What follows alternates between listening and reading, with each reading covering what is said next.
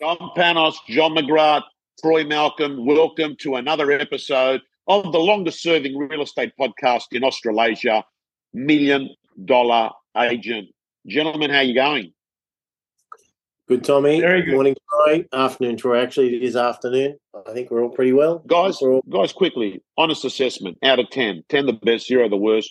What do you think of my opening there on that podcast? 6.5.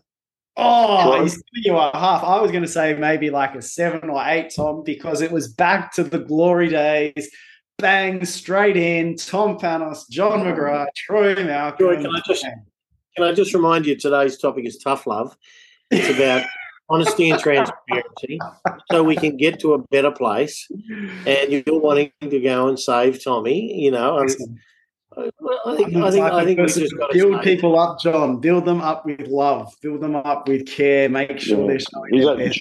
Troy, you worked with John for a decade. He's a hard, he's a hard, I'm not going to take it personally, right? He's a Hard hard marker. marker, right? Six, six, six and a half's worth eight and a half. Six and a John half's like a 9.5. Anyone else, Tom, 9.5 from John McGrath. Okay. Tommy, I love you. I love, love you like a brother, my friend. Anything you do, I love. Um, but today, interesting as we just alluded to. In fact, we mentioned it last week. I don't know whether tough love's the right the right term because it kind of sounds like you're almost being cruel. But you know, people call them courageous conversations. They call them tough conversations, tough love, as you said, Tommy. Not sure whatever you call them, but I think the industry has to realise that one of the most important and critical elements of success in all the agents and tom you know you've coached and are friends with probably most of the top 100 more than anyone else in this country they are very good at getting to the point at telling the truth around you know here's here's where it sits not because they're looking for a commission but because they want to they understand that for people to make the best quality decision for their own lives i'm talking about vendors and buyers they need the truth. And yet most other agents they dance around and I'm gonna you know mention a bit later that they sort of paint themselves into a corner because I think the stress and the lack of um, transparency often starts at the listing appointment, Tommy, because you know, like we know that most of the stress and tension comes around price. Would you say that, Troy? That'd be a, the biggest part of it. You know, typically there are some people that want to buy your home, and the only problem might be they're fifteen percent below what you'd like, and in brackets, maybe 15 below what I told you you should get as well. So, I you know, I just I tend to think that this whole uh, vicious circle or cycle, if you will, of real estate of agents not being able to tell the truth up the front end, and then that leads them to being unable to give honest, transparent. I mean, that's this is the worst part of the industry, and it doesn't have to be, Tom. It doesn't Mm. have to be. You know, you can. I, I always say to people, don't think, yeah, because a lot of people say words to the effect of, I don't want to get into real estate because I don't want to lie. Or to be successful, I've got to either lie, but I don't want to lie. I want to tell the truth, so I'm never going to be successful. I actually don't believe that to be the case. I, I think the best of both worlds is you're true, honest. You learn how to manage a conversation, so you're careful not to overpromise, but you learn how to manage a conversation. And at the end of, at the the end of that, there is no need to lie, and there's no need to lose business because you tell the truth. So I think it's an important one because I find a lot of people, Tom, that stray away the path of the telling the truth. Their justification, their excuse, as we talked about last week, often comes with, "Well, I don't want to lose the business, or I don't want to be more. Yeah. I want to be more successful, so I've got to lie." And uh, I think this is the the the problem that our industry has got ourselves into, and it's it's really a bad space, which is why real estate agents are still to this day, to some degree, still considered like politicians and journalists and used car salesmen is people that find it hard to tell the truth, which is a real pity because when you're buying and selling a property, you actually need the truth, right? Mm. I, I think, John, you said there about the first fib starts when you're sitting there at the listing presentation and they say to you, the other agent said we'll get a million, and then you're scared of losing the listing. And before you know it, you've participated in that game. And then that opens up a web of further fibs because then when you start getting feedback, you've got this this feeling of oh, I don't want to upset them now because I've cornered, as you said, I've cornered myself there, so I won't give them this all this negative feedback that they're getting, right? and that and that that's a lie in itself. Not telling people bad news, right? Um, or the absence the absence of truth is is being dishonest, right? And then before you know it, you've actually got yourself in a situation where your vendors are not hearing what they need to hear. I just want to bring up this. As, last Saturday, I did an auction, and prior to the auction, the agent said to me, Tom, I really want you to do the best with these people because you're going to be able to relate to this. He said he lost his um, his brother not long ago, and he said, I really want you to do the best for this person. And I said to the agent, I said, I feel what you're saying, but what makes you think that I actually don't do my best all the time? Like, what makes you think that I'm going to selectively do good for him because he's going through a bit of grief, but the next person, what I'll do is we'll just, we won't do our best there. And I think sometimes we as agents, even auctioneers, we we think we're going to try and save people when we should just really just be reporting the, as you say, John, the damn truth, the facts. Like it might be uncomfortable, but you can't shield people. You can't shield people from the truth, thinking you're going to save them. It actually ends up hurting them in the long run. Yeah, um, so true. I, I, think there's two or three kind of basic anchors that I'd suggest to everyone to avoid this thing. number one is what is your true north? Surely telling the truth. Once you've dealt with family and well-being and happiness, telling the truth has got to be up there as one of your key values. And and if you have it up there and you believe in it and you reinforce it, you're more likely to tell the truth all the time, if not almost all the time, but hopefully all the damn time. Just tell the damn truth. I think that's really critical. Secondly, is if you follow the breadcrumbs back to the source of most tension regarding truth telling, it comes from price, differential on price, buyers are at X, sellers hoping for X plus 15%, and there's this ugly, unnecessary tension, which also often leads to lies because we do know in this industry people fabricate offers and they mm-hmm. fabricate feedback, which again is so unnecessary in my opinion. So one of the things that I often say to people, if I'm coaching them, Tom, but also if I've listed a property, is is around if it was coaching, I'd say, Tom, you know, there's three ways I can coach you. I can be kind of soft, medium, or hard.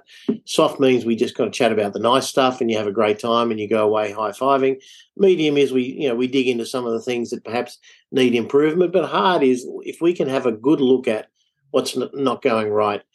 So uh, you know, and, and then ha- we'll get to the truth the fastest that way. And it's the same when I'm listing property. I'll often say, Tom, you know, with regard to feedback, what I find most of my clients, in fact, I can't think of one that hasn't, most of my clients really want me to let them in on what's happening, what's the truth about what's happening, what's the reality, what people are saying about the property, the good and some of the stuff that that are rationale for not buying it. So, you know, it's really up to you if you want me to keep you fully up to date with, with that detail. And I've never had anyone say, so no, don't tell me any of the negatives of the property. Don't tell me anything yeah, people want to know. So, what are people saying about the property? What do they like? What don't they like? So, I think it's really important not to set yourself up for failure by promising a price. Um, give yourself, you know, that that discussion that says, Tom, you know, with regard to price, you know, we had ten valuers through today, ten different prices. Neither you nor I know the price. Here, here's what we do know: is what comparable homes have sold for, and here's what I do know I've got a process to deliver you the best price that's second to none. So I really want to spend most of the time today focusing on what are we going to do to get you the highest possible outcome. And when you have a, a conversation that resembles that, you're not avoiding price because you are actually talking about comparable sales, but you're not promising. You know, when people say, oh, 1.2 million, no problem.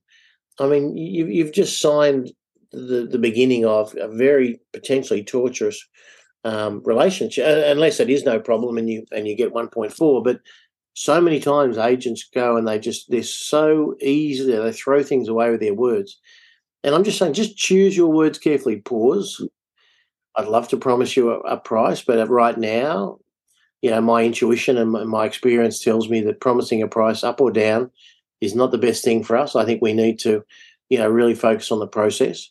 Troy, what do you think? I mean, I know you and I coach a lot of people around this. Yeah, John, I, I, noticed that actually at the time of listing. I think where people fall into the trap, if sometimes they don't have the market knowledge, they fall into the trap of telling those half truths at the time of listing. And then, like you said, Tom, they back themselves into a corner because they said we can get you X because maybe they didn't know what was happening the most recent deals in the market, and then that kind of follows a chain and gets to a point where they've they haven't really been transparent with that feedback, or they've been trying to protect the person, and they fall into that. Oh well, I hope that person does that, and I hope this buyer does that. So you've really got to understand the pricing conversation no offers low offers high offers but also the market knowledge up front. I think that's where a lot of people that i've noticed recently have come undone because the market has shifted and they still are talking about prices that may have been 6 12 months ago as opposed to what's recent in the last 7 days. Yeah. Well said. Well i can't help it.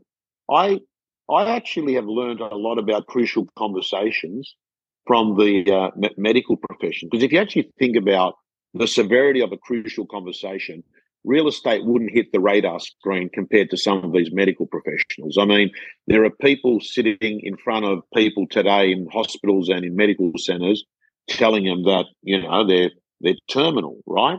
Or they've got a tough road ahead of them. Um, and one of the things I notice about doctors is they're really good at using data. So what you'll notice often, they they work soft on the people but hard on the problem, and they'll they'll pull up an X-ray or a CAT scan, and they'll actually say, "Oh, well, that's the that's the situation here. As you can see, that's the concern there." And I think real estate agents that are very good do that with an X-ray, not of the body, but an X-ray of the market. They're yep. really good at putting out there and saying, "And let's look at that. Let's look at that." And they take and they they they they move it away from being a personal thing, saying your home's not worth a million dollars and they'll say, yeah. if you have a look at this x-ray here, can you tell me whether you see it fitting into a million dollars based on these numbers here? Um, and the other thing, John yeah. and Troy, that you said really, really, really well is that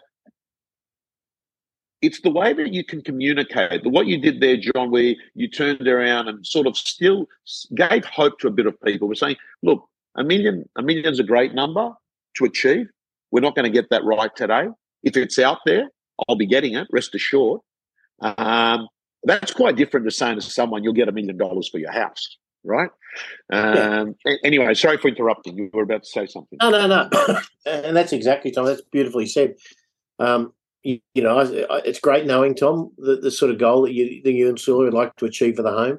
Rest assured, I'm going to do every single thing to get the highest possible price, whatever that might be. Um, and, and you have that conversation because you're right. People want to know the agent they're hiring them doesn't have a glass ceiling on their view. They also need to know what are the comparables and what sort of range is, is likely to be the starting point for buyer interest. But they're hoping that you know you've got some magic dust and a magic wand, and you can bring it all together and bake the cake and mm. create something special. And that's what we're paid to do. That's what we're paid to do. So I, I, think you know, as agents, you know, as I think about summarising this topic, I think um, that don't don't assume that you've either got to lie and get the listing or tell the truth and lose it. If telling the truth is a high value for you, and God, I hope it is. I'm sure it's it is for all your gym members, Tommy, and all our our staff. Hopefully, um, well, then you just don't have any option. You, you can't go out there and tell something something that's not true, which means you need to develop the dialogue, which is very doable to actually wrap around the truth and you don't take away the prospect because guess what? All of us have auction properties and sold properties for far more than we thought at the time of listing. Mm. You get two or three people, they go bongo on it, they go crazy, they just hammer it out. And all of a sudden, I remember that auction, we the last auction for Brent Courtney before he passed Troy. I think that was an hour and a quarter was the auction yeah. you and I were doing doing it together. And 176 bids from memory, an hour and a quarter, and and you know we wouldn't have thought you wouldn't have dreamed of getting that result, but we got it. But we got it because we told the truth about the likely range of interest, and then we got to a point where there's a lot of interest in that range because we could quote confidently and transparently the likely range of interest, and then we had a reserve that was in that range of interest. So you know was, there's a formula, um, but you you got to start by fishing where the fish are. You can't kind of just throw the line upstream and hope you're going to snag something. It won't happen. So I think just let, let's go back to the extreme ownership of last week. Let's take control, the inner market, as we spoke about. Take control, build your dialogue. You know, go to Real Estate Gym, go to AREC, you know, listen to MDA podcast, whatever you got to do, whatever sources of information you've got to to really uh, hone up on this skill of you know being truthful and honest about pricing, but not losing the listing because you sound like don't be a dreamer, Troy. You're not going to get that figure. That's absurd because that's not that's not what we're about either. Well said. Well said. And John, um, do you recall the name of the person that's going to speak at AREC? Who is? Uh, and I think you've had her speak Susan at Scott. your Susan Scott. Susan Scott. So, Yeah. so we can't we, we can confirm Susan Scott is going to be speaking at AREC. She's, she's uh, definitely there. Yeah, uh, John. I can't remember the name of the the book that she's written. One of the books there is uh, it's the Bible. Troy, too. you're going to remind me. It is. Uh, Is it crucial um, conversation? Fierce, fierce, fierce conversations. I think. Fierce. Fierce. Fierce conversations. Fierce conversations. Yeah, she's brilliant. She's got a The few. Arab crowd. Fierce, Fierce was the first one. Yeah, The, the well, I'm- most recent one is interesting. It's love conversations because she talks about you know this, which is not the focus of our podcast, of course, but she talks about how between couples it's exactly the same inability to have an honest conversation about about things to to bring everyone together and aligned. So she talks about that as well. She's a brilliant, brilliant woman. So come to AREC, you'll hear her and uh, lots more to talk about. We've got another forty five podcasts this year, Troisy. So we're going to crank them all up. so good. Alrighty. Okay. See you, team. Great to talk to you. See you guys. next week. Have a great week. Bye, everybody.